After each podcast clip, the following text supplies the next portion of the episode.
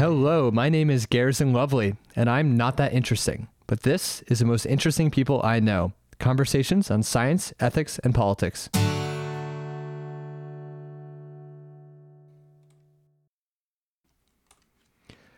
Today's guest is Alexander Zaitchik. Alex is a freelance journalist and author with work in the New Republic, The Nation, The Guardian, and elsewhere. Alex has written two books, one about Glenn Beck and another exploring Trump's America. He's working on a third, out in January 2022, called Owning the Sun A People's History of Monopoly Medicine From Aspirin to COVID 19. This episode is about one of the most important stories in the world right now global vaccine production and distribution.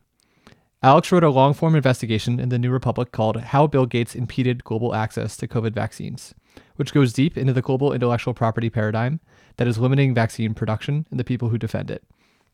We recorded this episode before the US announced support for some kind of waiver on vaccine patents. It's important to note that the US did not back the TRIPS waiver proposed by South Africa and India in October 2020. The US is also reportedly concerned that sharing information would undermine American competitiveness with China and Russia in biopharmaceuticals. The idea that it would be bad if more countries developed the ability to make advanced vaccines is emblematic of the harms of prioritizing profit making in an industry so essential to human well being.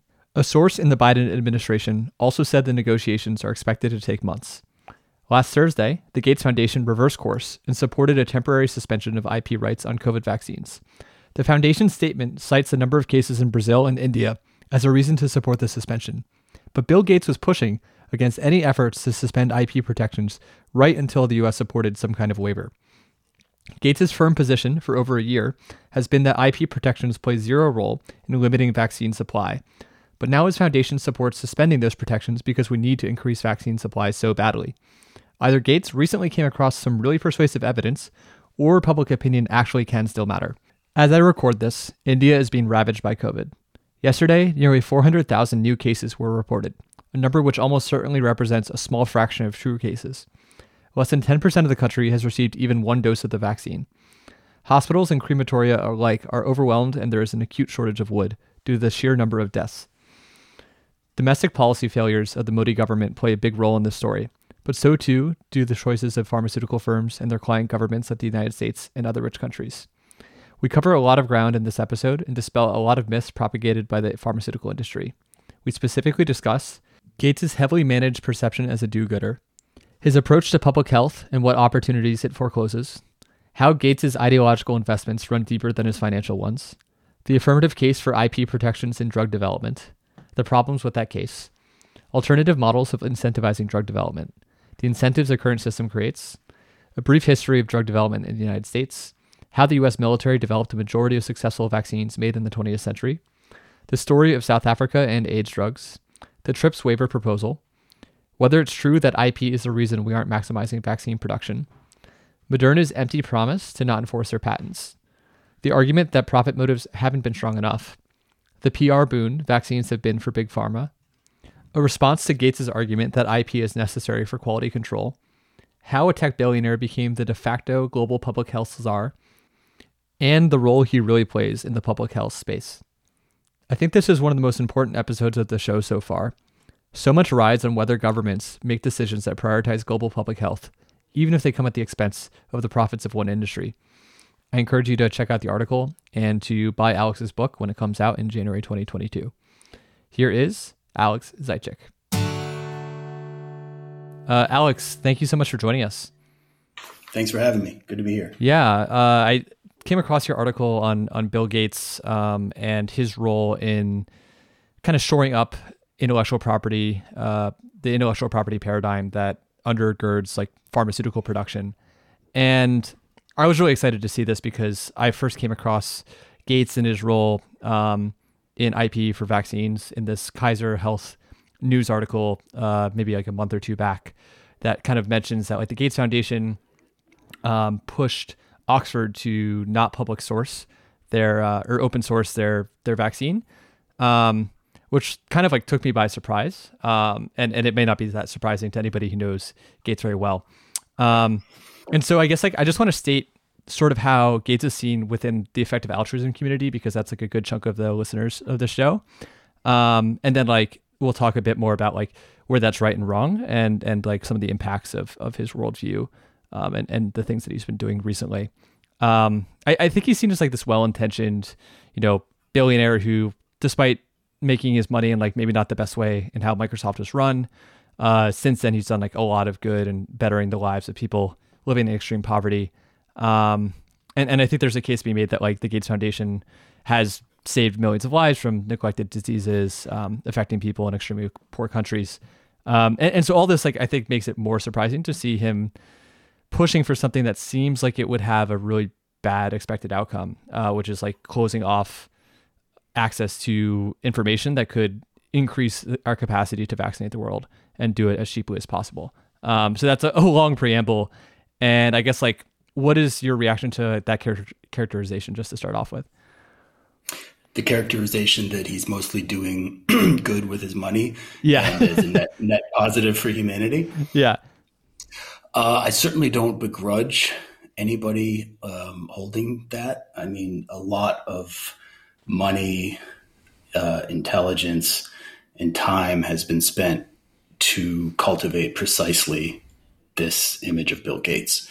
Um, a, an enormous amount of money. I mean, his media budget is, you know, not on par with maybe the um, actual spending for some of the, the public health groups that he's behind, but it's it's still quite large. Mm-hmm. Um, so we have been subject to, I don't know, probably the average person has probably been forced to listen to God knows how many glowing pieces on public radio, been subjected to God knows how many 60 minutes pieces about his wife sitting on the ground in India and listening with furrowed brow to the, the community village elders.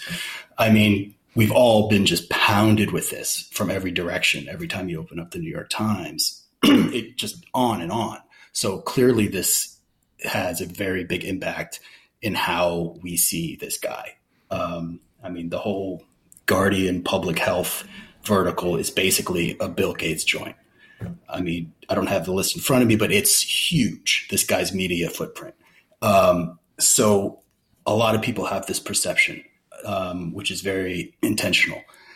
And getting beyond that perception is tricky because a certain amount of that picture um, is undeniable. I mean, if you look at numbers of vaccines administered, donated, um, XYZ cases of disease avoided according to this or that agency, then you say, well, how could anybody possibly have a problem with this activity? And to a certain extent, a limited extent, that, that that's true.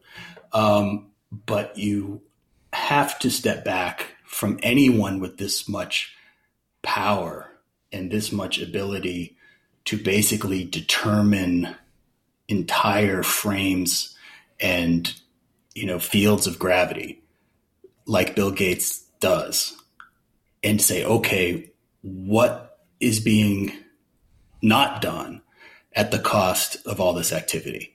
And what are the requirements of all this activity? And what alternatives is Bill Gates actively obstructing that might not only have as good of an outcome, but perhaps even better outcomes. And you don't need the COVID uh, pandemic to have that conversation. You can start with his sort of approach to public health from day one has been, his critics allege, an extremely, and people that have worked with him can, can attest, an extremely technocratic, technocentric approach to public health. He tells governments, you have to spend XYZ number of dollars on vaccination, and I'm going to incentivize that activity. And, you know, if you focus on the vaccines that are administered, then hurrah, you know, especially with something like um, malaria. Mm-hmm. Um, not a vac- vaccine necessarily, but, you know, good is being done. However, he is a known enemy of more social approaches to public health that take into account things like inequality, general standards of living, education, um, you know, things that are foundational to any kind of serious conversation about um, public health in the developing world. And he sort of pushes resources in one direction um, towards the administration of products that are developed by big pharma, which takes us a little closer to the, the article that brings us together today. Um, and you see this model up and down the line of his activity in the world, whether it's education, where his paradigm that he advances is very much based on, you know, um, iPads and software, or it's agriculture, where he's basically hired Monsanto's top researchers and executives and is now pushing an agricultural model on Africa that is extremely dependent and, and cultivates extreme dependence on uh, GMO seeds and a certain vision for of development that is actually being resisted by quite a number of people in these countries where he operates.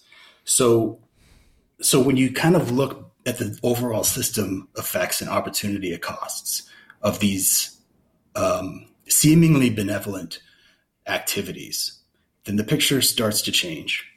And you have to ask a lot more difficult questions. And the answers are not nearly as obvious as they may seem when you listen to the NPR um, reports about this or that program, which is saving so many lives because Bill Gates has devoted his wealth to making the world a better place. Yeah, yeah, there's a lot there. And, and I think just for the sake of uh, clarity, we'll be focusing mostly on the, the vaccines and the global IP paradigm that uh, support them. But I, I think it's just this really interesting point where like Gates is doing good for sure in some respects, right? But then he's also, as you're mentioning, like shoring up the more or less the existing world order that has produced extreme levels of inequality and environmental destruction. Um, and it's it's sort of like you know, I, am thinking of like Winners Take All, uh, the, the book that looks at like the people who have done the best in the world and then are giving back in a way that like makes them look good, but ensures that like there isn't really a fundamental change that's happening. Uh, do you think that's like a, a fair description of, of, how Gates operates as well?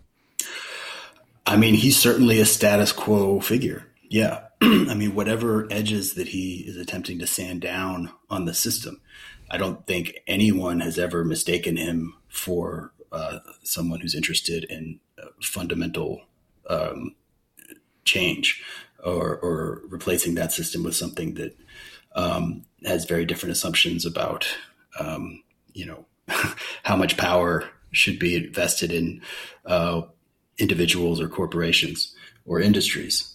Um, he comes out of a very ruthless tradition uh, within capitalism. I mean, he's not just some small shop clerk who got lucky. I mean, he basically made a decision to monopolize um, a big chunk of an emerging sector and drive out anyone who challenged him um, to the point of illegal anti competitive behavior, which is what he was being vilified for um, when he jumped into public health, which, you know, we can talk about.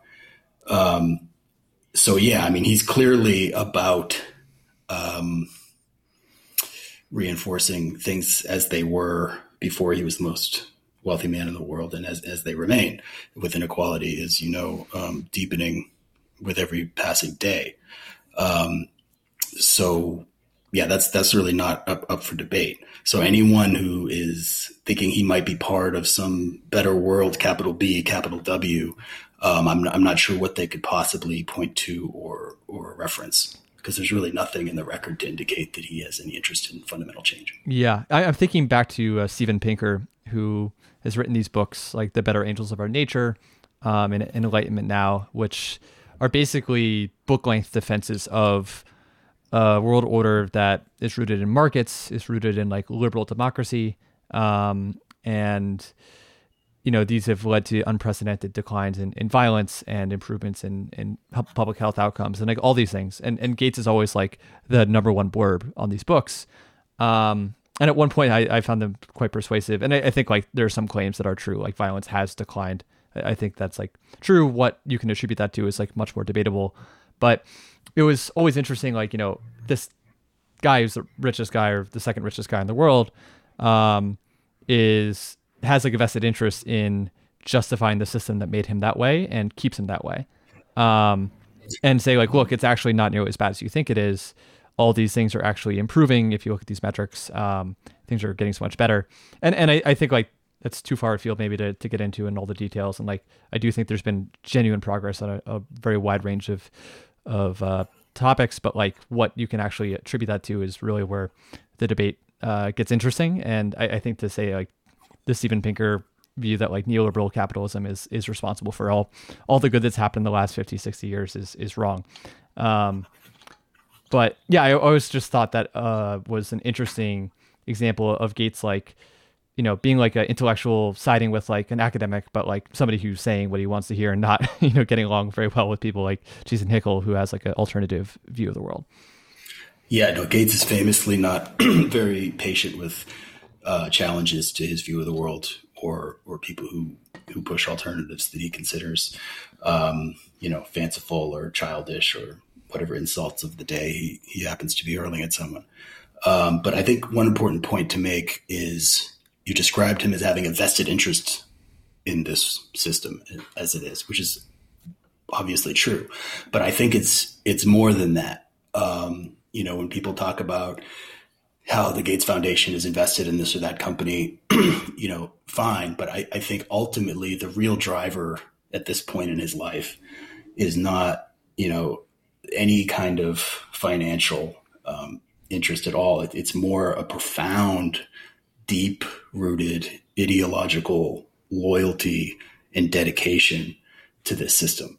And it's um, the ideas that constitute it. Like he genuinely believes that this is how things should be, and it's the best of all possible worlds. Um, and obviously, he has a you know good reason to think that.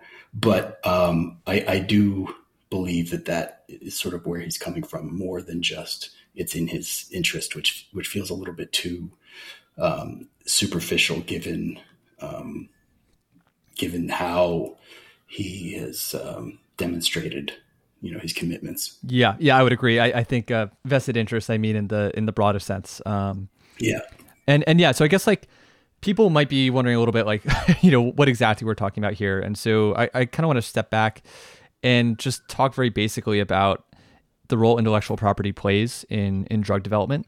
Um, and so can you just start with like laying out the the affirmative case for like why we should have patents on on drugs that companies develop? Well, the industry line has always been that drug R&D, new medicine R&D is a very capital intensive thing. Mm-hmm.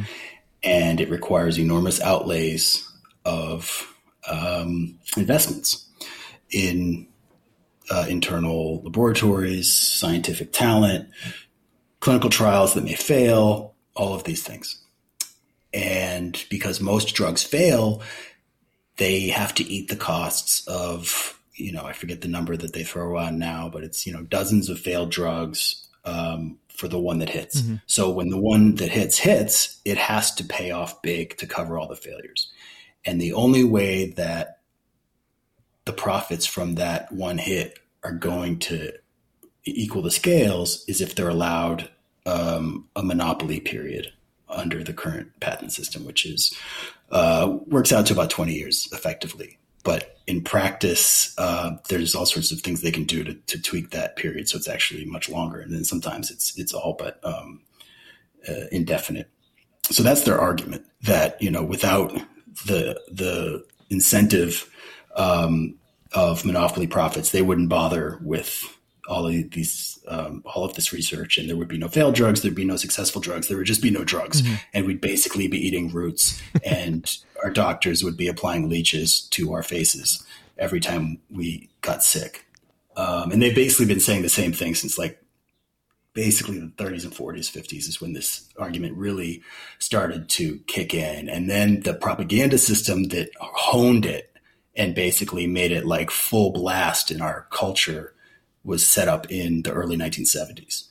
So it's a pretty new thing where, um, you know, it's a professional, slick PR operation. But but they've been saying it in one form or another now for about um, 70 years. And a key part of this is if they did not get a monopoly patent, then they could do all the work, come up with a formula, get it approved, and then some other company could just copy the formula exactly, sell it. This is like a generic drug, and they could sell it basically just above costs. And so the other company is making a profit, but the company that developed the drug is actually like so so far deep in the red that they're not making any money off of the work that they did. Yeah, and that you know applies to all industries and all. I mean, that's been the rationale for the patent system from the beginning. Yeah. Was there have to, there has to be a reward, otherwise there'll be no progress. Right. There'll be no incentive. Right, and this is like intuitive, I think, to a lot of people. Um, and and so, what do you think is wrong with this case? Well, the first of all, you start with the evidence. Um, the idea that scientific progress will come to a grinding halt without 20 year monopolies enforced by either the US government or the World Trade Organization basically ignores thousands of years of human history in which breakthroughs were made and things somehow progressed. Like people are going to do science and um, they have all sorts of reasons for doing science and wanting to come up with new medicines even today, there are people working in nonprofit labs and who don't care about being billionaires and having, you know, Lamborghinis with vanity plates. Um, they do exist and they will always exist. So, so that's number one. and, you know, number two, there's an argument that even if you accept the incentive structure of the patent system, medicines are not widgets. They are things that have a different kind of value, and they always have uh, in our civilization. You know, they've been associated with, you know, from the earliest times, a sort of, you know, the sacred as opposed to the bazaar. Um, although people have always sold them at the same time. Um, and because of that, there is a very good case that they should never be allowed to be controlled by um, one person or one company or a group of companies because medical science is of a different category and it should be available to everybody.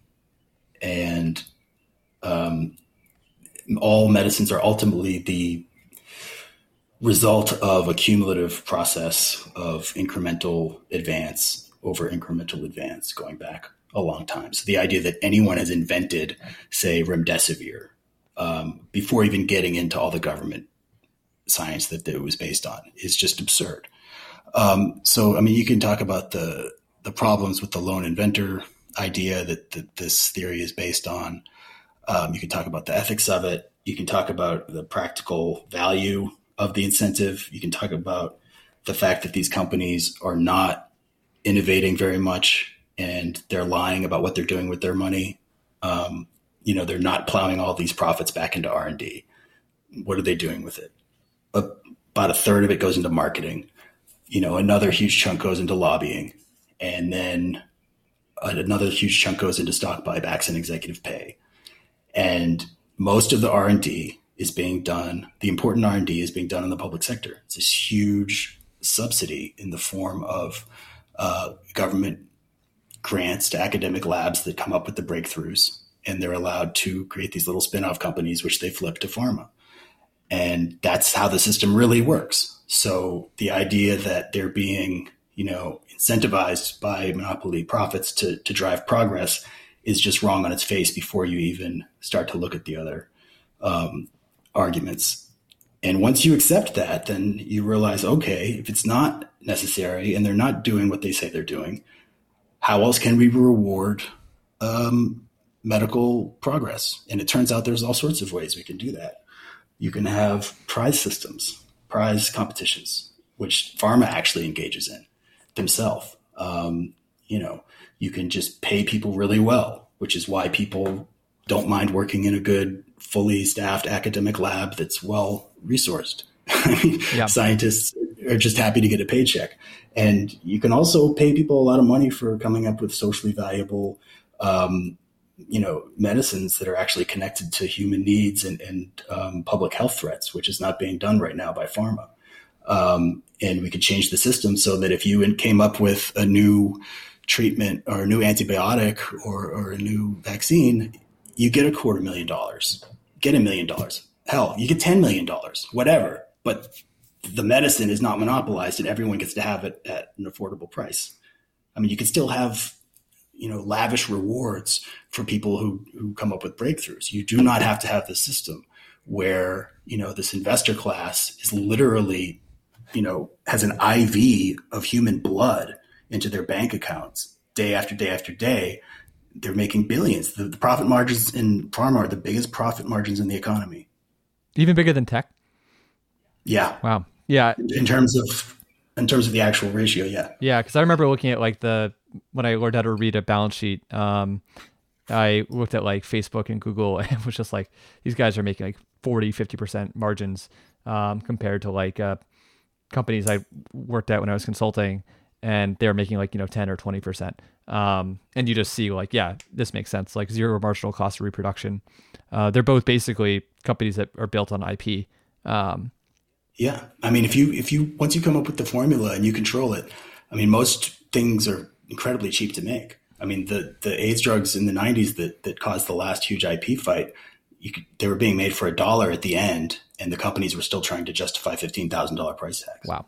Yeah, I I want to close out on what an alternative model could look like in more detail because I, I think that's really important to understanding this debate um, and pushing back on some of the claims because you'll see people uh, there was like a survey of economists um, who are like, if they're asked if IP restrictions were done away with uh, for COVID vaccines, uh, would that decrease the availability of vaccines for future pandemics or like for the rest of this pandemic? And you know, majority said yes, of course.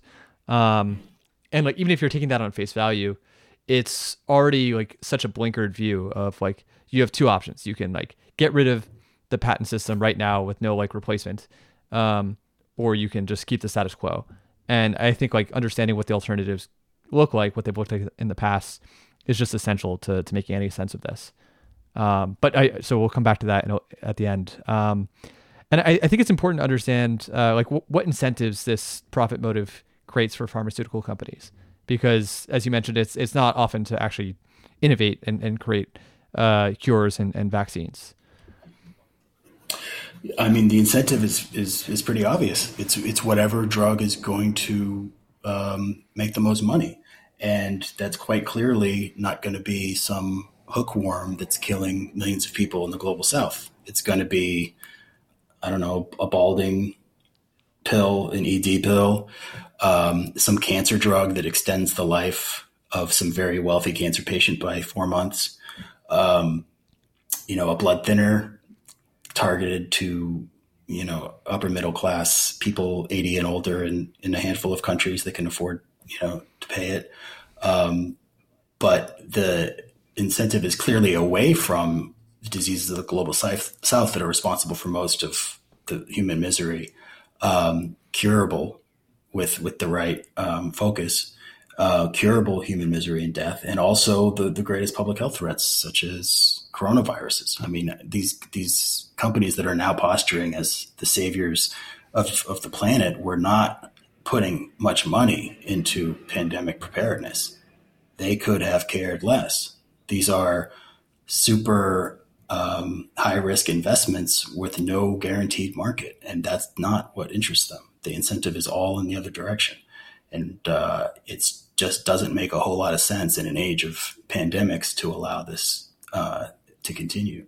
Yeah, no, I mean that's that's something that's like astonishing, right? It's like if the government had invested in like even just like PPE at the beginning or like 10 years ago, um, it would have been very, very cheap to have like enough masks for like, you know, 10 masks per person in the United States to just like warehouse them somewhere and then just give them out for free when a uh, respiratory disease starts going around like this. Um, mm-hmm. And nobody did that because like that's just not what we're very good at as a society or as a government anymore. Um, but like the idea that a company is going to do this instead, like maybe it is true in like economics 101, but in reality, it's just too risky of an investment. And these companies are not even thinking on a five year or 10 year horizon. Um, oftentimes they're thinking about the next quarter and, and the, no, the quarterly reports that are going to go Yeah, out. exactly. Exactly. And they, and it's worth noting that the decline in vaccine research on the part of, of U.S. drug companies really fell off a cliff right around the time the uh, monopoly incentives started to increase and they started to have um, greater scope of expanding monopolies, greater access to government science, and the, and the money really started to pour in in a major way in the 70s. They basically just dropped all the sort of public minded, um, you know, costly but slightly riskier sort of um, public health oriented research that they were doing. And, and the government was freaking out. You can go back and read all of these congressional hearings where they would drag the CEOs and be like, look who's who's driving the vaccine car and they would just be like not us yeah you even quote um, the, like the ceo of merck warning congress saying like hey the current system and the current ip system is making us not invest in vaccine uh, development.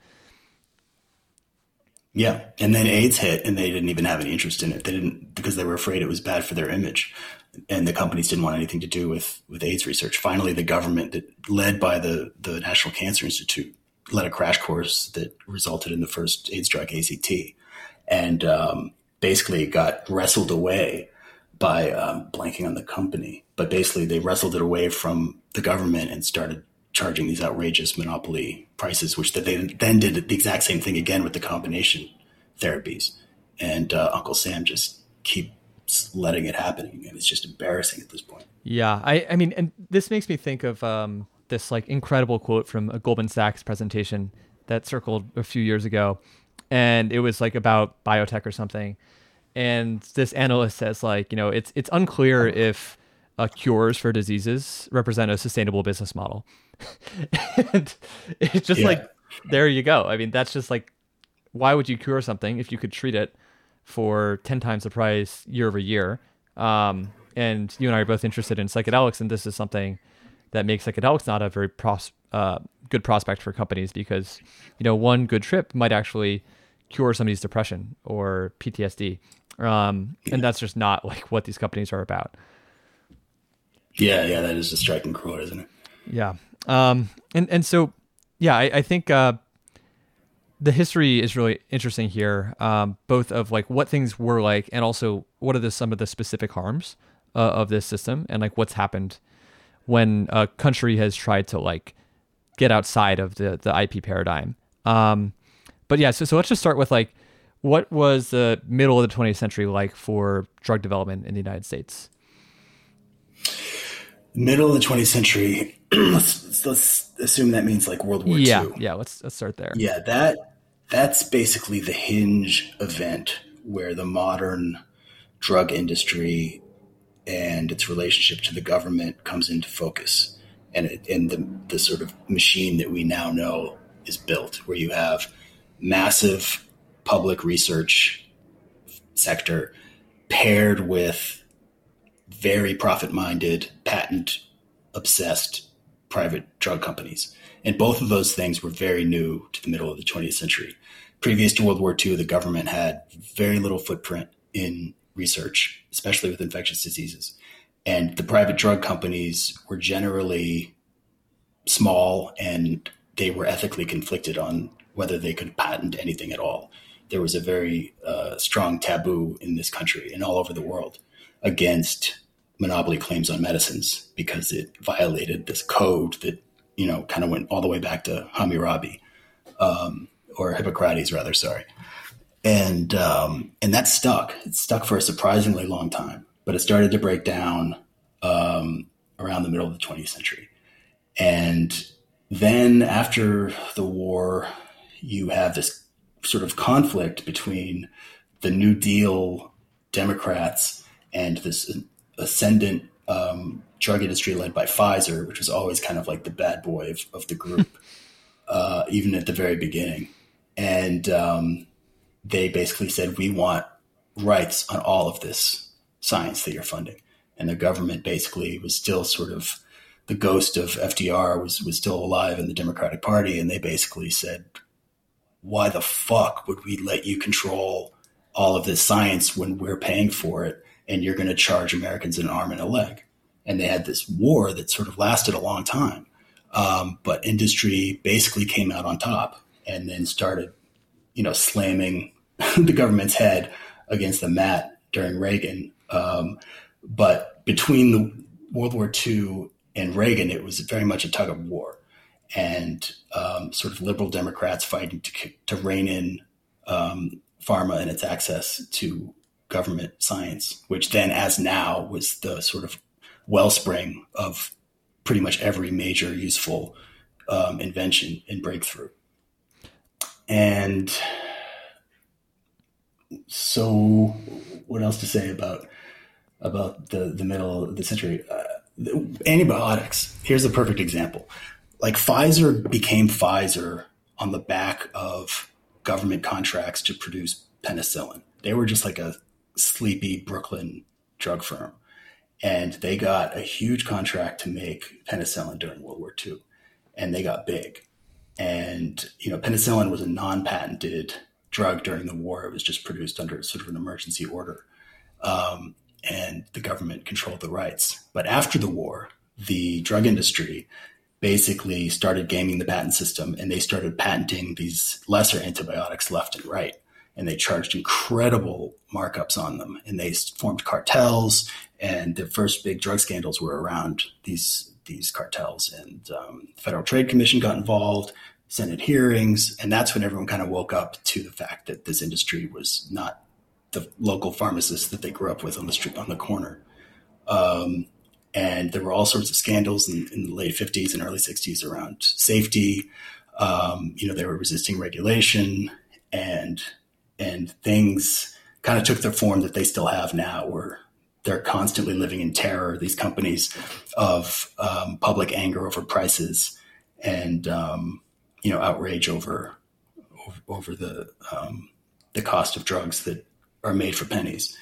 and they spend a lot of money to divert the conversation away from that towards you know the unfortunate necessity of incentivizing progress and then that takes us back to your first question. Yeah, and and I think something uh, stuck out to me in your article. Um, this might have actually been a different article, but you said that the U.S. military played a significant role in developing more than half the vaccines invented in the last century, um, including 18 of 28 vaccines for for preventable diseases, flu, measles, and rubella. You you name. And, and so I think like one of the counters you'll hear from people is that like you know the government's just not good at innovating um, and it just in, incapable of doing like the hard work that only these private companies can do. Um, but I, that just really stuck out to me, and I, I didn't know that, that that was true. Yeah, I mean, nothing focuses the mind like a like a war. Um, and the reason the military got interested in infectious disease is because in Cuba and in the Philippines, more soldiers died from mosquito bites and, and diseases um, and bad water than from Spanish bullets. And after the Spanish American War of 1898, the military said, we need to get a handle on these things. And also, the Panama Canal left a whole lot of corpses. Um, so it was really a strategic investment based on like national security and sort of military concerns. And then from there, it kind of blossomed out into um, other areas. But um, yeah, World War One, same thing. Um, Spanish flu coincided with World War One, which which focused the military again on infectious disease research, and um, that just kind of continued. And um, well, yeah, the, the, an enormous amount of stuff comes out of out of the U.S. Uh, military research complex. There's a a prostate cancer drug, Xtandi, um, which was developed with with uh, funds from the U.S. military. So that yeah, their fingers are in all sorts of things, and um, and and they again, that's that's really where where the sort of high risk research is being done, and then it's just privatized on this conveyor belt, um, and industry takes it and says, "Look what we made." And we're going to charge you an arm and a leg for it for the next 40 years. Yeah. Yeah. And, and so just to kind of summarize, we see a system where science is being done more or less for its own sake, where governments are investing heavily in drug development, and it's there's kind of a taboo on even thinking to charge or patent certain drugs and charge monopoly prices on them. That changes um, in the latter half of the 20th century, and then you early first half, like late middle got 20th it. century. Got it. Yeah, and it, early middle. Sorry. Yeah, and, and and then there's you know it's a slow process. There's no like one. Yeah, sure, sure, and and so there's this slow process that leads to the status quo, which is like these companies have convinced us that the only way to have innovation And the only way to develop new drugs is to give them monopoly patents on drugs, even if they were largely developed with publicly funded research. Um, and then vigorously enforce those patents, even if it means preventing poor countries from getting access to those drugs, um, even if it means leaving people to die from diseases that can be treated or cured. Um, and so I guess I, I want to talk a little bit about the specific harms of the status quo. And I think the case of South Africa's attempt to make AIDS drugs cheaper is really emblematic of this. Can, can you talk a bit about that? Yeah. Uh, in the 90s, AIDS hit Africa harder than anywhere else in the world.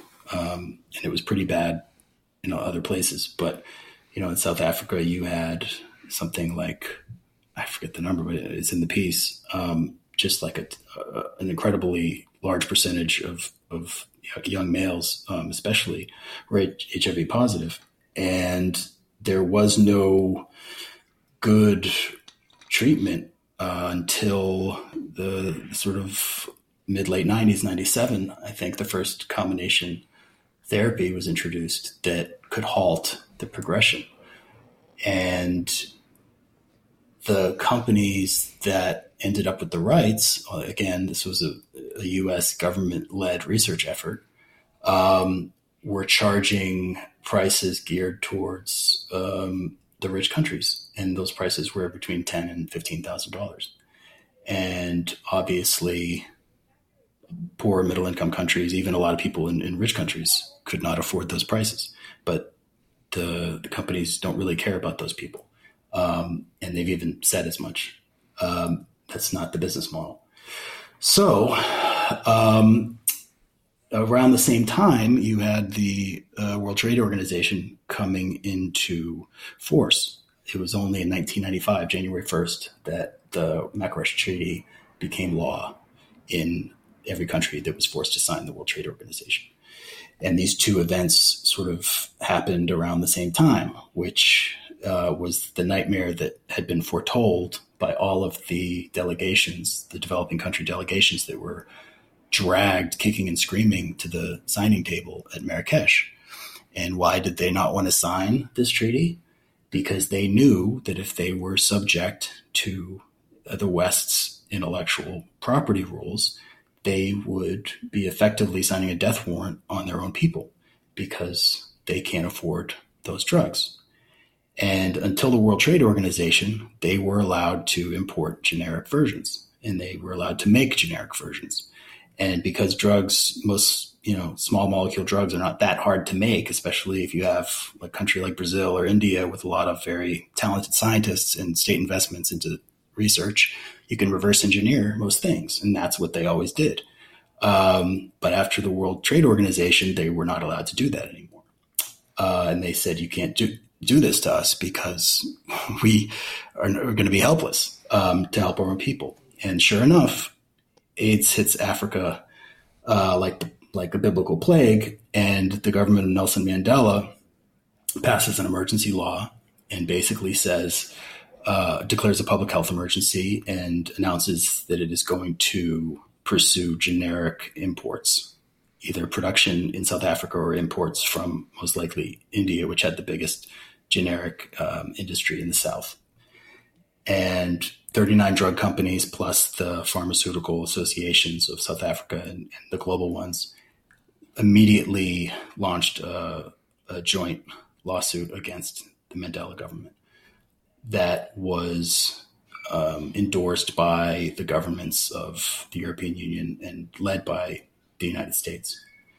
And they basically said, you know, it's awful, but these are the rules, and you have to live by these rules, or you're going to be, you know, a pariah. you know, not the countries that are basically just watching people die so that a few drug companies can make obscene profits on um, these drugs, but but the government of South Africa would be the pariah. Um, and this is the late second Clinton administration. This isn't ancient history. And it turned out that the drugs that these companies were trying to sell for between ten and fifteen thousand dollars could be made for about a dollar a day. And it took an Indian company called Cipla to go public with that information. um, and they did it at the World Health uh, Assembly, and it caused an enormous scandal because the, the drug companies. One of the things about their their claims is they hate transparency, and it's hard to call them on their bullshit because they don't let you see the data. They don't open the books. But CIPLA basically called them on their bullshit in front of the world media. It was like, I can make your shit for a buck. and, and, they were like, no one had ever done that before. Like the game was up, that the mask was off, and the lid, you know, removed on on, on the PR line, and um, they were mortified, and they were suddenly the pariahs.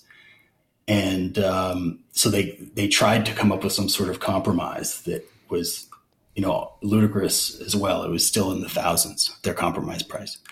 Um, and uh, you know global pressure and, and the the civil society groups that were organizing around this basically um, created a situation where South Africa was allowed to import the the drugs from India, and then in Doha at the World Trade Organization meeting in 2003, they they asserted their right to uh, compulsory license drugs in similar public health emergencies, and it's it's that's a whole other story. But basically, the Doha clause for compulsory licensing is a nightmare to deal with, and it's very rarely used in the in the countries who are supposed to you know allow it to go through and happen. Often um, apply pressure so that it's not done, and that's what the waiver is about now at the World Health Organization.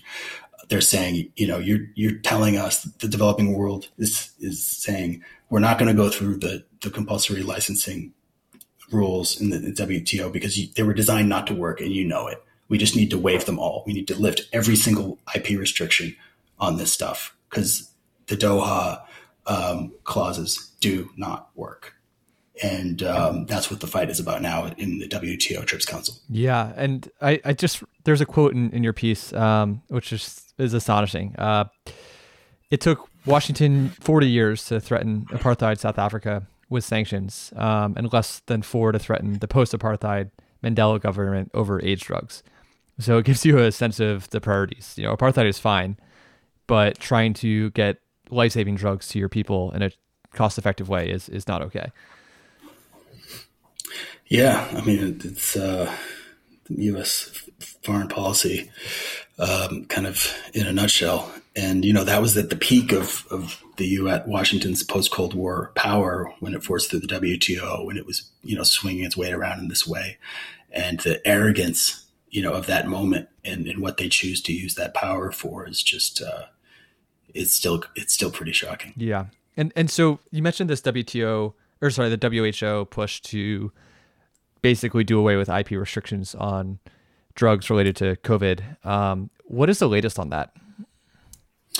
Uh, it's still a uh, it's still a standoff. Something like 105 or more countries. I don't know the latest number. Um, are backing the waiver and um, the drug company governments are still opposing it. Yeah, and this is extremely relevant because you know we're both, or I, am in the states. Are you in the U.S. right now? Yeah. Yeah. So I, I got my first vaccine um, two weeks ago.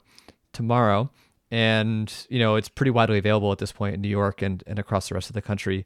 And there's a sense that like you know the pandemic is ending, life is returning to some semblance of normal. Um, but if you zoom out globally, a tiny fraction of all the vaccines in the world have gone to people living in the global south, in, in the poorest countries in the world, uh, despite them making up the majority of the world's population. And you'll have cases like Canada, which has something like seven um, doses per person reserved in their country, um, while many poor countries have like less than 5% of their population covered in pre-orders, let alone like actually shots in arms. Um, and so this is all very, very relevant. And it's not just a matter of life and death for the people in those countries, but we're facing a situation where mutations can happen, things can get around the vaccine, and the pandemic might be going on for years more as a result of uh, lack of access in the global south. Um, and so I, I, guess like one of the things I've seen is that this is true. Like obviously it's unequal. It's a result of massive disparities in, in wealth in these countries and, and power. Um, but I've seen some objections that like IP isn't actually the rate limiting factor. Um, and so I, I, don't necessarily agree. I, I, don't think you agree either. But the idea is like you know mRNA vaccines like the ones from Pfizer and Moderna are actually really hard to make. Um, and so even if like it was open source, uh, there all the places that could make these vaccines are already making them. Do you think there's truth to that? That's absolutely not true. Um, it's also not true that you know the need could be met by getting rid of IP. Um, both are false, but nobody serious denies that we would be in a much better position, and it also was the moral thing to do. If a year ago, when we had a sense of the leading vaccine candidates, we started to make very comprehensive analyses of manufacturing capacity around the world. And we identified every factory that could be, uh, you know, set up to make an mRNA vaccine. And there is a lot of fallow manufacturing capacity right now because that was not done. And things that could be um, utilized are not being utilized. And we lost that crucial year when whatever additional capacity we would have, we don't have because no effort was put into that because we, well, we, because the companies wanted control over licensing deals. They wanted to pick their partners. That's what Gates wanted. That's what the governments wanted. That basically funded the research that these vaccine candidates um, emerged from. And as a result, you know, nobody can tell you exactly what the number would be but there's no serious argument that um, we would not have a whole lot more vaccine production going on if the ramp up had proceeded earlier without IP as a factor in that process. Yeah, and, and so I guess like I want to get into the details a bit because I, I think they matter. Um, a lot of these companies now, I, have seen evidence of them like doing voluntary licensing agreements or kind of subcontracting out and like manufacturing sites that might have been used by like one company are now being used by another. Like Merck is helping make the J and J vaccine because the Biden administration kind of forced them to do it. Um, and and so what would really be different in like a no IP, everything's open source scenario? Like, is it that they can just eh, there's no need to wait for these licensing agreements to go into place? Is that is that a piece of it? That's a piece of it. Yeah. I mean, there was a, a great interview with um, a vaccine producer in Bangladesh who has been trying to get a license um, from Moderna, and he can't get them to return his calls hmm. uh, because there's no other way to make the vaccine, and he thinks he could be online pretty quick. Um, and contribute to uh, South Asian needs. And it's not possible. Uh, but it's not just a question of waiving um, IP restrictions. The other piece of it that's important is what's known as tech transfer. Um, and that is the aspect of manufacture where you need the sort of on site uh, instruction or assistance of the originator, the inventing company, um, because you know they're the ones who sort of wrote the the manual and they know exactly which pieces are required for the best production method. And they also have the data that you need to get past the regulatory agencies. And without that participation on, on those fronts, you're not going to be able to make or introduce um, the vaccine. And that was also something that um, public domain advocates were, pooling advocates were talking about a year ago because they anticipated all of this. Yeah. They said we need to put those tech transfer mechanisms in place now. And that's what the CTAP was about in the World Health Organization. It was an intellectual property pool, but it was also something where you could have had um, an associated tech transfer mechanism, which now they're trying to do too late. But you know, CTAP is basically just like a stalled effort. Um, you know, there's a lot of hope for it when it was announced last May, but um, it was just kind of abandoned mm. uh, because there was no there was no support, and, and, Bill Gates was was a big part of that shift, which I talk a bit about in the piece. Um, so yeah, vaccines are complicated to your point, no doubt, um, but there were you know alternatives being discussed that would have made a huge impact um, that were ignored and actively um, discouraged and frustrated. Yeah, and and so Moderna uh, least has put out statements saying like they're not enforcing their IP rights during the pandemic. Um, and so, like, why could the Bangladeshi uh, factory not just like take the IP? Is it because of this transfer? is that just a totally bullshit um, agreement? Yeah, I, I actually have a, a, piece about that. I think um, maybe coming out next week in Jacobin. Oh, cool. Um, yeah, they didn't say they were waiving all IP rights. They said they were waiving the patents. And and so the IP includes like the know-how and uh, like trade yes. secrets stuff like that. That is where the crown jewels are. Mm. The patents are for paper airplanes.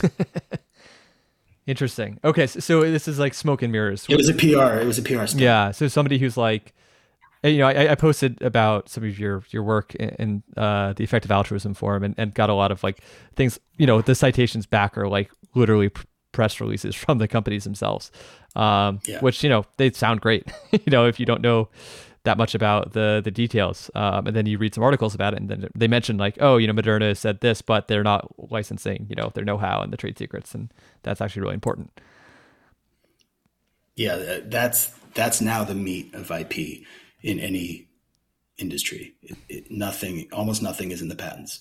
The days of divulging the information needed uh, to make the thing by someone quote unquote practiced in the art, which is what the constitutional language is, or the language that dates to that time, is is completely outdated. Um, you can pretty much hide anything now in, in trade secrets, and again, that was a Reagan era um, legal, conservative legal um, revolution that, that Reagan and the and the Democratic Congress rubber stamped. Got it. And and so another argument I've seen is that you know part of the reason production and distribution hasn't been as good as expected. I mean, in some ways, it's far better than expectation, but there've also been some some bumps. Um, is that AstraZeneca and J and J are selling their vaccines at, at cost over the course of the pandemic. This actually there needs to be more profit. you know, they need they're being disincentivized from getting vaccines out the door as fast as they may actually be able to. Um, and so the idea is like if you just let them set their own prices, they would maximize production and distribution now. Um, I, I, don't want to get into the relationship between um, you know the supply and the cost, but clearly there is one. And um, the problem is not they don't have enough money. I mean, AstraZeneca is is not a good drug company. They're an incredibly successful drug company. They're one of the most um, you know effective evergreeners in the industry. They know how to stretch out a monopoly and squeeze it for all the blood yeah. they can. Um, it's not a question of profit. Yeah, That's, I so I, I, don't think the argument is that they lack the capacity and they need more money to to build capacity. It's more that and this might be morally abhorrent, but you know, it's the market logic that you know if they can make uh, five dollars a shot now, but then like six months from now, when the pandemic is quote unquote over, they can make like fifty dollars a shot. They're going to slow roll their production now so they can like make more of it, make more money later. Well, if that's the case, then it should be taken out of their hands. I mean, this is a global public health emergency um, public health agencies and governments should be in charge of everything. I mean, that's, you know, go back and look at how these things were handled um, in the old days. When, when Salk invented the polio vaccine, he put it in the public domain. The Eisenhower administration, um, health, education, and welfare, as HHS used to be known, took over the project and they picked some companies and they said, you're going to produce this many um, vaccine doses for us and you're going to be paid this much and uh, that's how it goes. Yeah. And they, they made a tiny little profit and they made the vaccine. Some of them tried to cut corners and they gave a bunch of kids polio and they lost the contract and they were destroyed reputationally. But, um, you know, we, we, are able to make large amounts of needed medicines and vaccines um, without having to worry about, you know, um, the incentive structures within these companies who, who are mostly focused on um, you know the returns for their investors and, and executive payouts. Like the, the, fact that we are dependent on these logics at all is is is completely absurd and an argument for precisely the kinds of change that Bill Gates is throwing his um, fortune behind stopping. Yeah, no, I, I totally agree, and, and I don't agree with the framing of, of the, the questions, but there are some of the ones that I've seen, uh, and, and the, sure. the arguments out there. Um, yeah, and no, I, I think it's totally right. It's like if we're at the whims of whether this company thinks it's profitable enough to do like the thing that is obviously good for humanity, then like we need to just change the system entirely. It's it's, it's insane to yeah. These companies just be held simply hostage. put,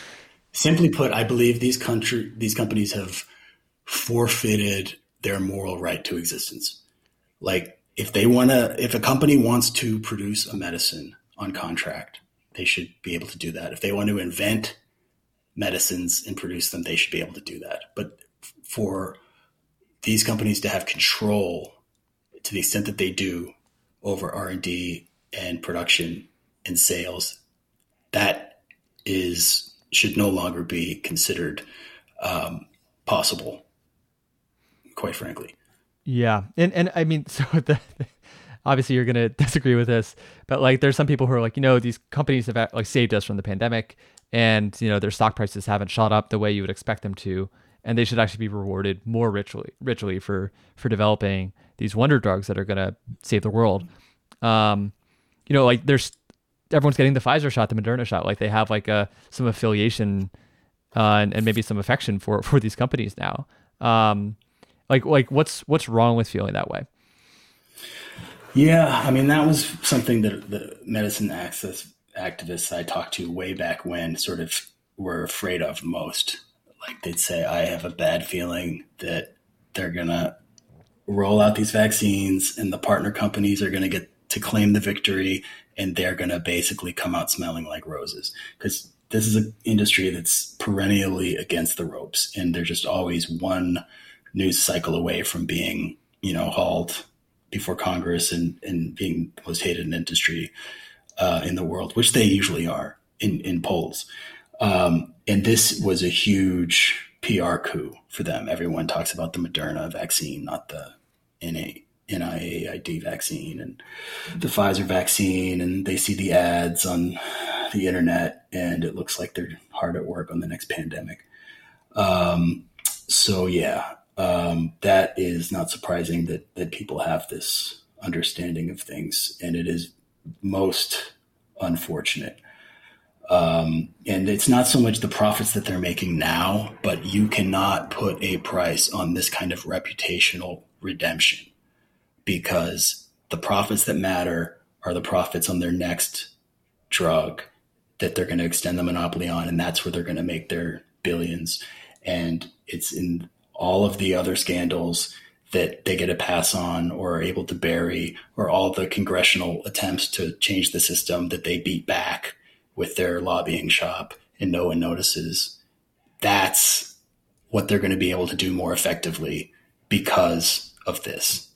And the COVID vaccines could be worth a lot to some of these companies, depending on how many years this goes on and how many boosters are required. But they're thinking much bigger than just the the profits on this event. Um, you know, they just need to stay out of the hot water so they can keep the system in place, and that's what this is allowing them to do um, in a way that I think isn't really appreciated.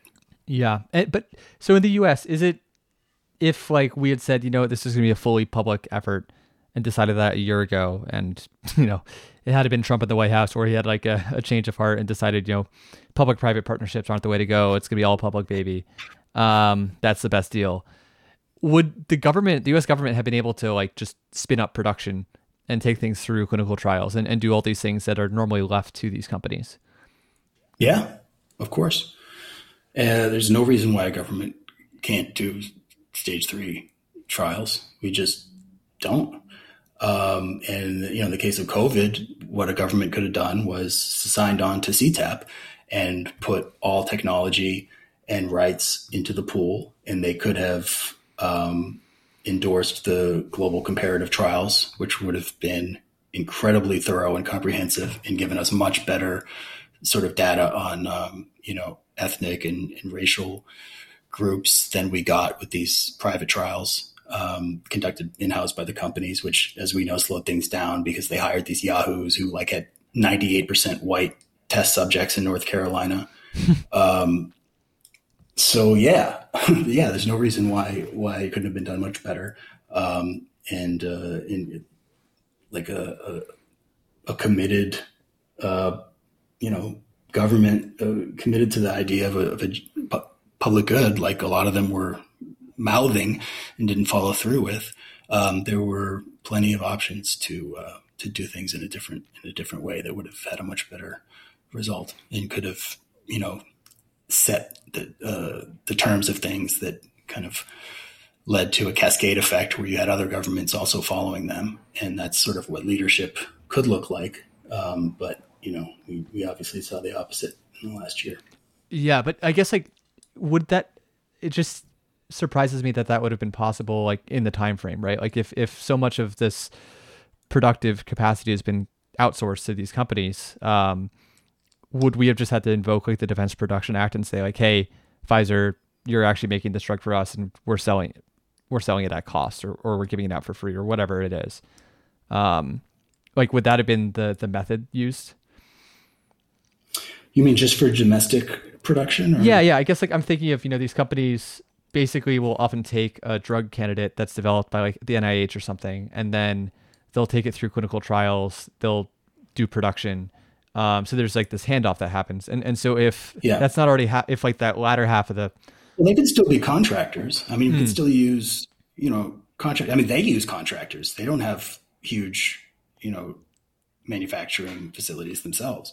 Um, in, but instead of these very narrow and selective bilateral deals, what a government could have done was basically run an open licensing uh, approach where you know qualified, uh, serious um, licensees were were all approved, um, and it was not a question of um, you know managing the market and, and, and, managing supplies according to this extremely uh, rigid and again untransparent um, criteria that we still don't quite understand. Um, but again, there's a lot of factories that could be um, making vaccines that, that are not because they haven't been included on this uh, this elite list of um, you know worthy uh, candidates for for a bilateral uh, deal.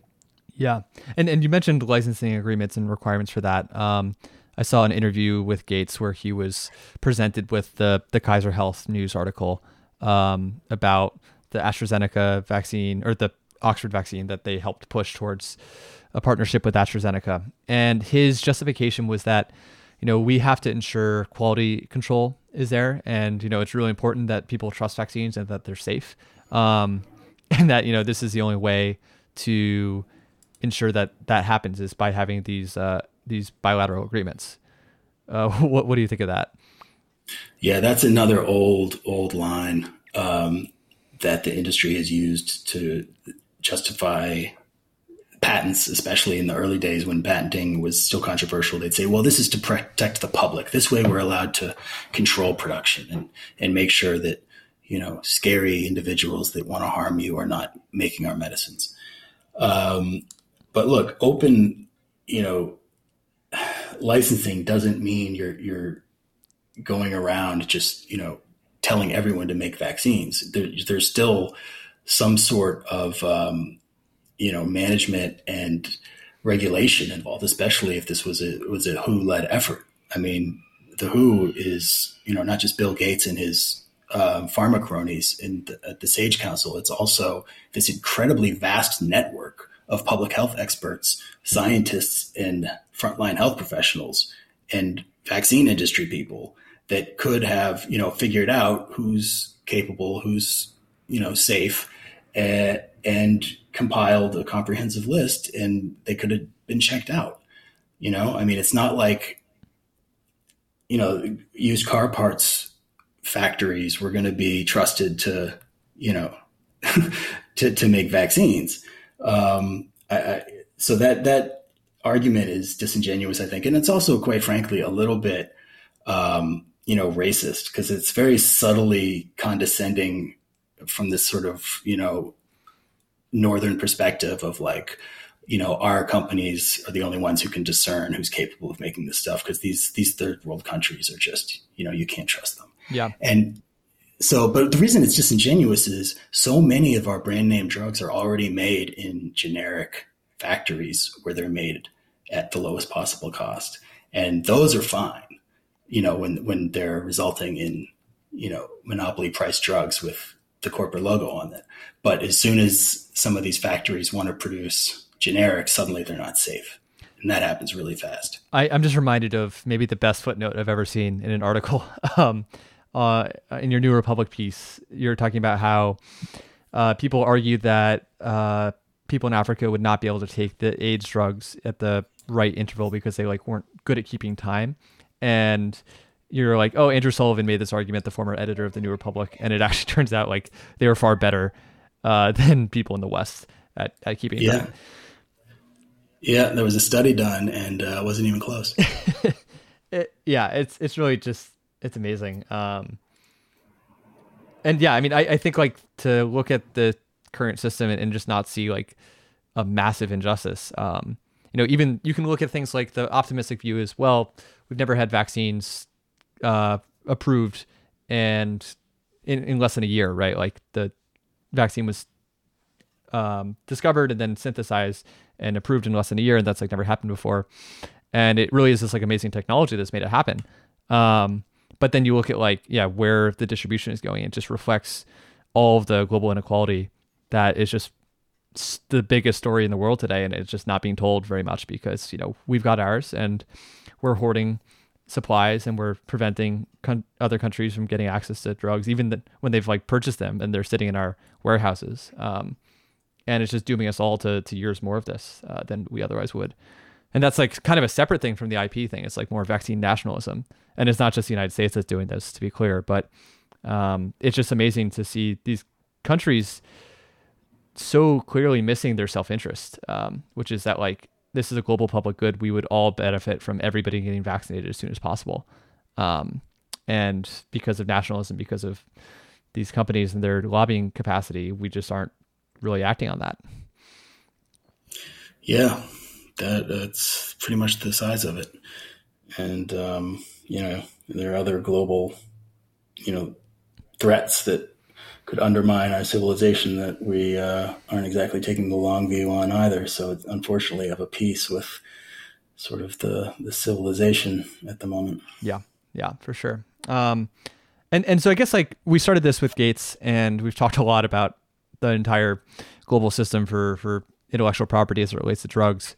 Um, can you just talk a little bit more about like what specifically Gates did and, and how he got this ability? Because this is like this is just a rich guy, right? Like he ran a technology company, made Windows, and now he is the most important figure, uh, probably in global public health and the, the decisions made there. Um, and that's kind of a bizarre state of affairs, right? And and this guy's like making serious uh, decisions that have real consequences for the world. Yeah, yeah. I mean, your description of uh, his trajectory is pretty accurate. It's weird. He's just some guy who got extremely lucky um, that you know wrote this code at the precise moment in history when it became possible to uh, copyright it, and um, you know he was a real dick about it, and he was able to to turn it into a, a long term monopoly and become the richest guy in the world. And um, he has parlayed that wealth into enormous influence, as you mentioned, is par- probably the most influential guy.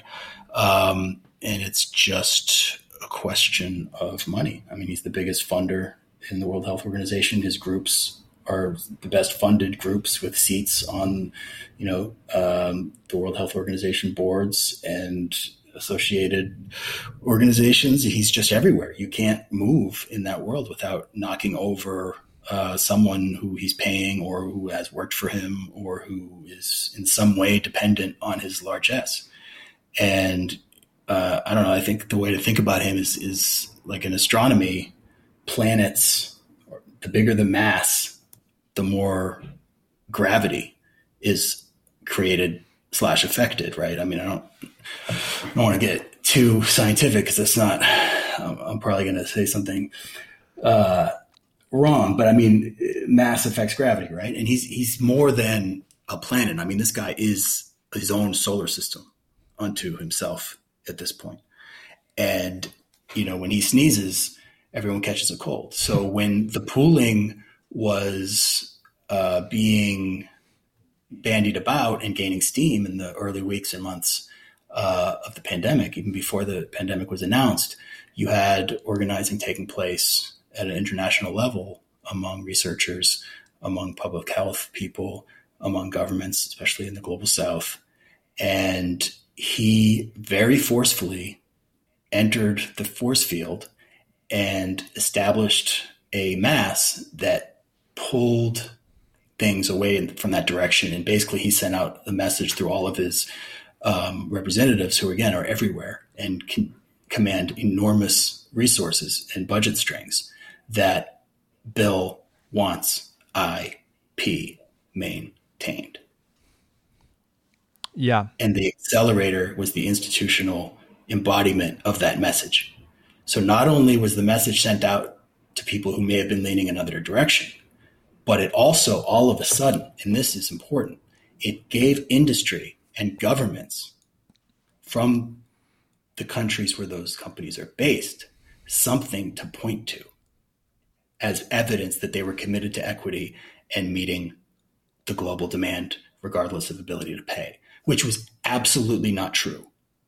But Gates gave them cover. That's what he does. I firmly believe that that is the most important aspect of his function in the system. He provides, he runs interference for the companies and their allied governments to basically say, look, we hear you, civil society. We hear you, poor countries. We hear you, vast majority of the human race but we're on the case. We're working with Bill Gates and his amazing organizations, these glorious multilateral, equity focused, nonprofit groups. Everything's going to be just fine. And if it was not for that, they would have to defend their bullshit, which is so threadbare, bare, and they're so bad at defending that it would be a much different conversation and it would be much easier to knock them out of the ring potentially, at least when it comes to the conversation. But Gates just is this massive smokescreen that just throws up this this huge amount of bullshit that confuses the conversation. The dynamic changes. And he's been doing this since the AIDS debate because when the industry was up against civil society, they were getting pummeled. It was society, civil society versus industry.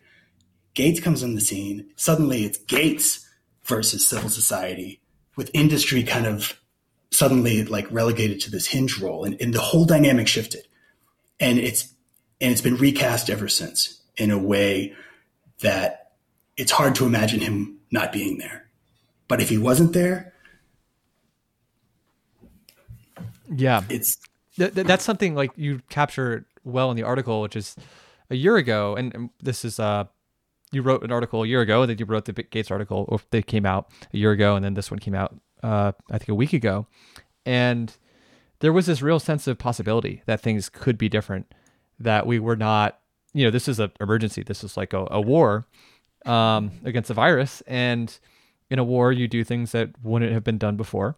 Um, usually not good, but in this case there was a an opening to do something good, and uh, that just it went away and it was not like a, an accident, right? It was like a deliberate choice um, by by Gates and, and, and by others um, with the ability to, to influence the decisions in the conversation. Um, but I, I, guess like something there was a New York Times article uh, about how the rich countries was it rich countries signed away a chance to vaccinate the world and they actually mentioned Gates in the article, but it's um, more favorable. It's like the Gates Foundation in their licensing agreements with drug companies requires like equity and access or something like basically low low cost uh, provisions. And I, I wanted to get your thoughts on that. Yeah, um, I mean, he usually gets a pass in the Times. In most elite media, he gets a complete pass, and his claims are taken at face value, and he's fatigued. Um, changing a little bit. There was a Times podcast that that did a whole segment on Gates that was more critical than I was expecting. But for the most part, that's what you're going to get in the Times. And yeah, they they basically linked to his standard um, contract. I think it was a CEPI contract. Yeah. But um, you know, it's it's meaningless language, and um, and the actual bylaws in CEPI were were changed under uh, industry pre- pressure not long after the organization was founded in a very little reported um, event where they were troubled by some of the boilerplate and they made him change it and he agreed to. This is after he did this big self-important, you know, unveiling at the Davos that year in 2017. Hmm. Um, and then very quietly caved to industry. And, and CEPI is like the pandemic preparedness initiative or something like that, right? Yeah, it's a public-private um, research initiative that's funded by Gates, some European governments, and, and industry. Got it.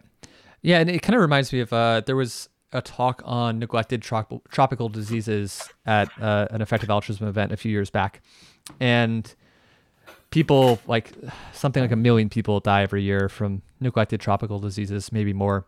And more. and yeah, it's it's it's horrible. It's like things that just don't exist in rich countries anymore, uh, both for like reasons of latitude, but also just money.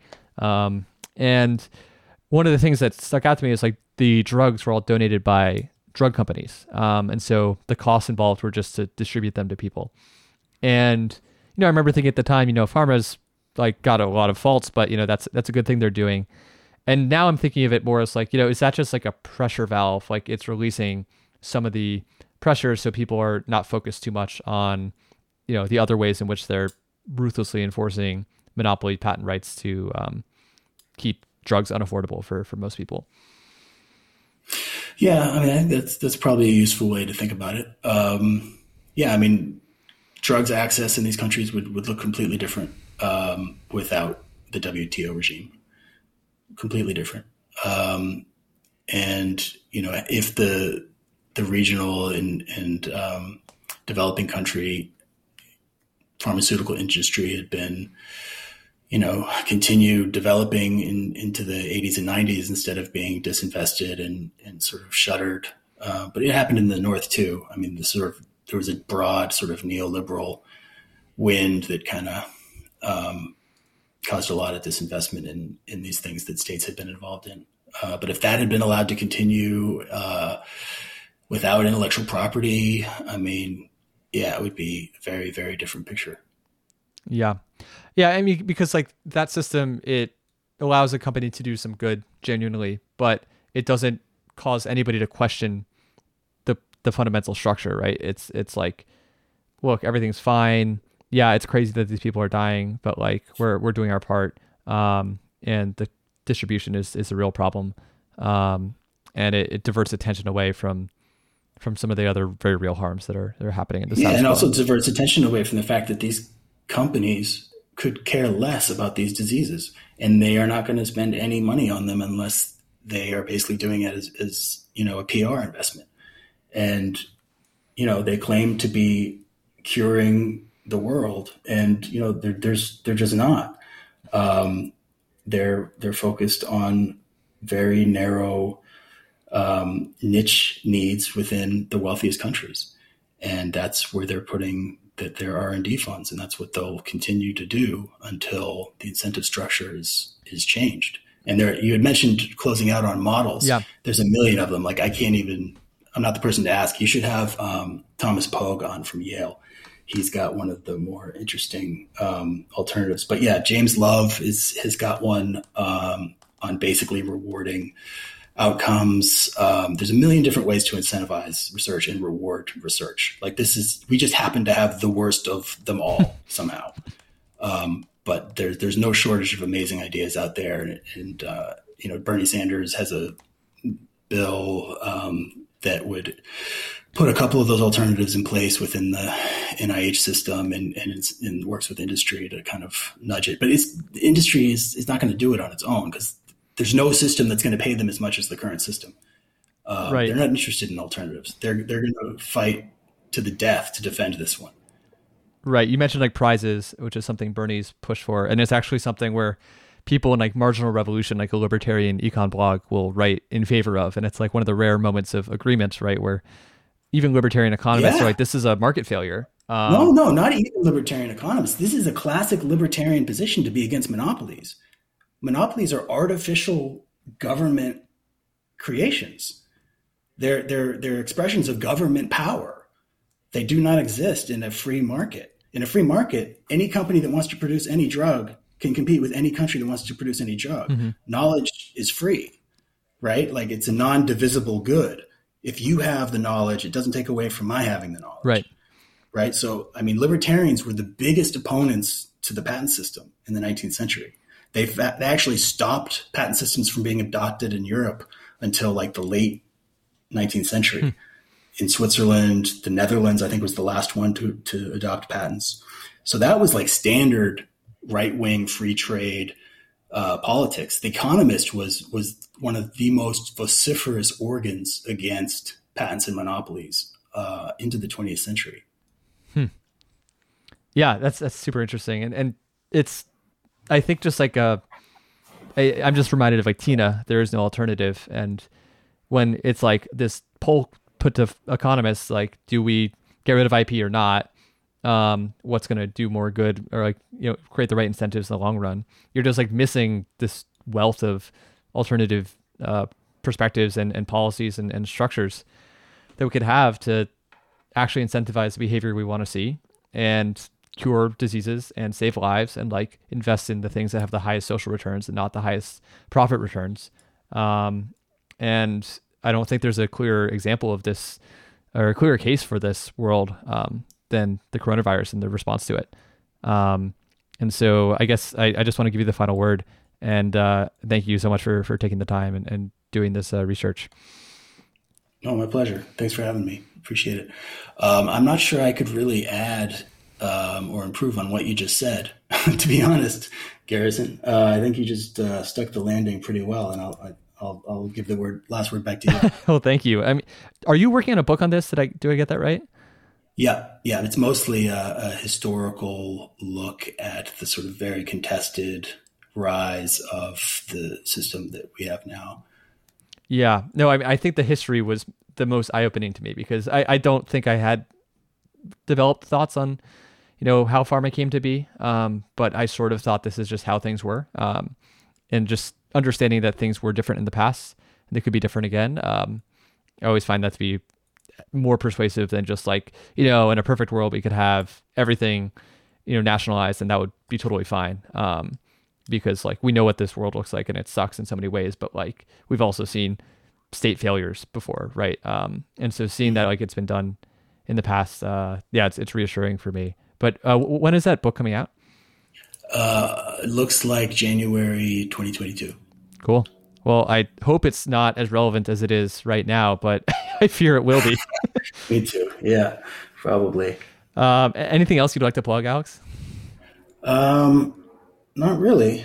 Uh, um, yeah, I don't really have a whole lot else uh, going on at the moment. Just kind of finishing the book. Cool. Well, the article in Jacobin uh, might be out by the time this launches, um, so I'll be sure to link that and all the work that we cited here today in the uh, show notes. Great. Cool. Thanks, Alex. Appreciate it, Garrison. Take care. This has been the most interesting people I know. If you enjoyed this show, please rate and review it on Apple Podcasts. This helps new people find the podcast and validates my self worth. If you don't enjoy the show, please keep your thoughts to yourself. Or email me at mostinterestingpeople27 at gmail.com. Music is by me. Podcast design is by Jacob Babrowitz. If tomorrow we made AIDS medication free to every patient in your country, as much as they needed for as long as they needed it, it would likely make very little difference in the spread of the epidemic. Why? Anti-HIV drugs are a triple cocktail. It's a complicated regimen that requires 10 pills to be taken every day at precise times. Two protease inhibitors every 8 hours, two combination RTI pills every 12 hours. What's the problem?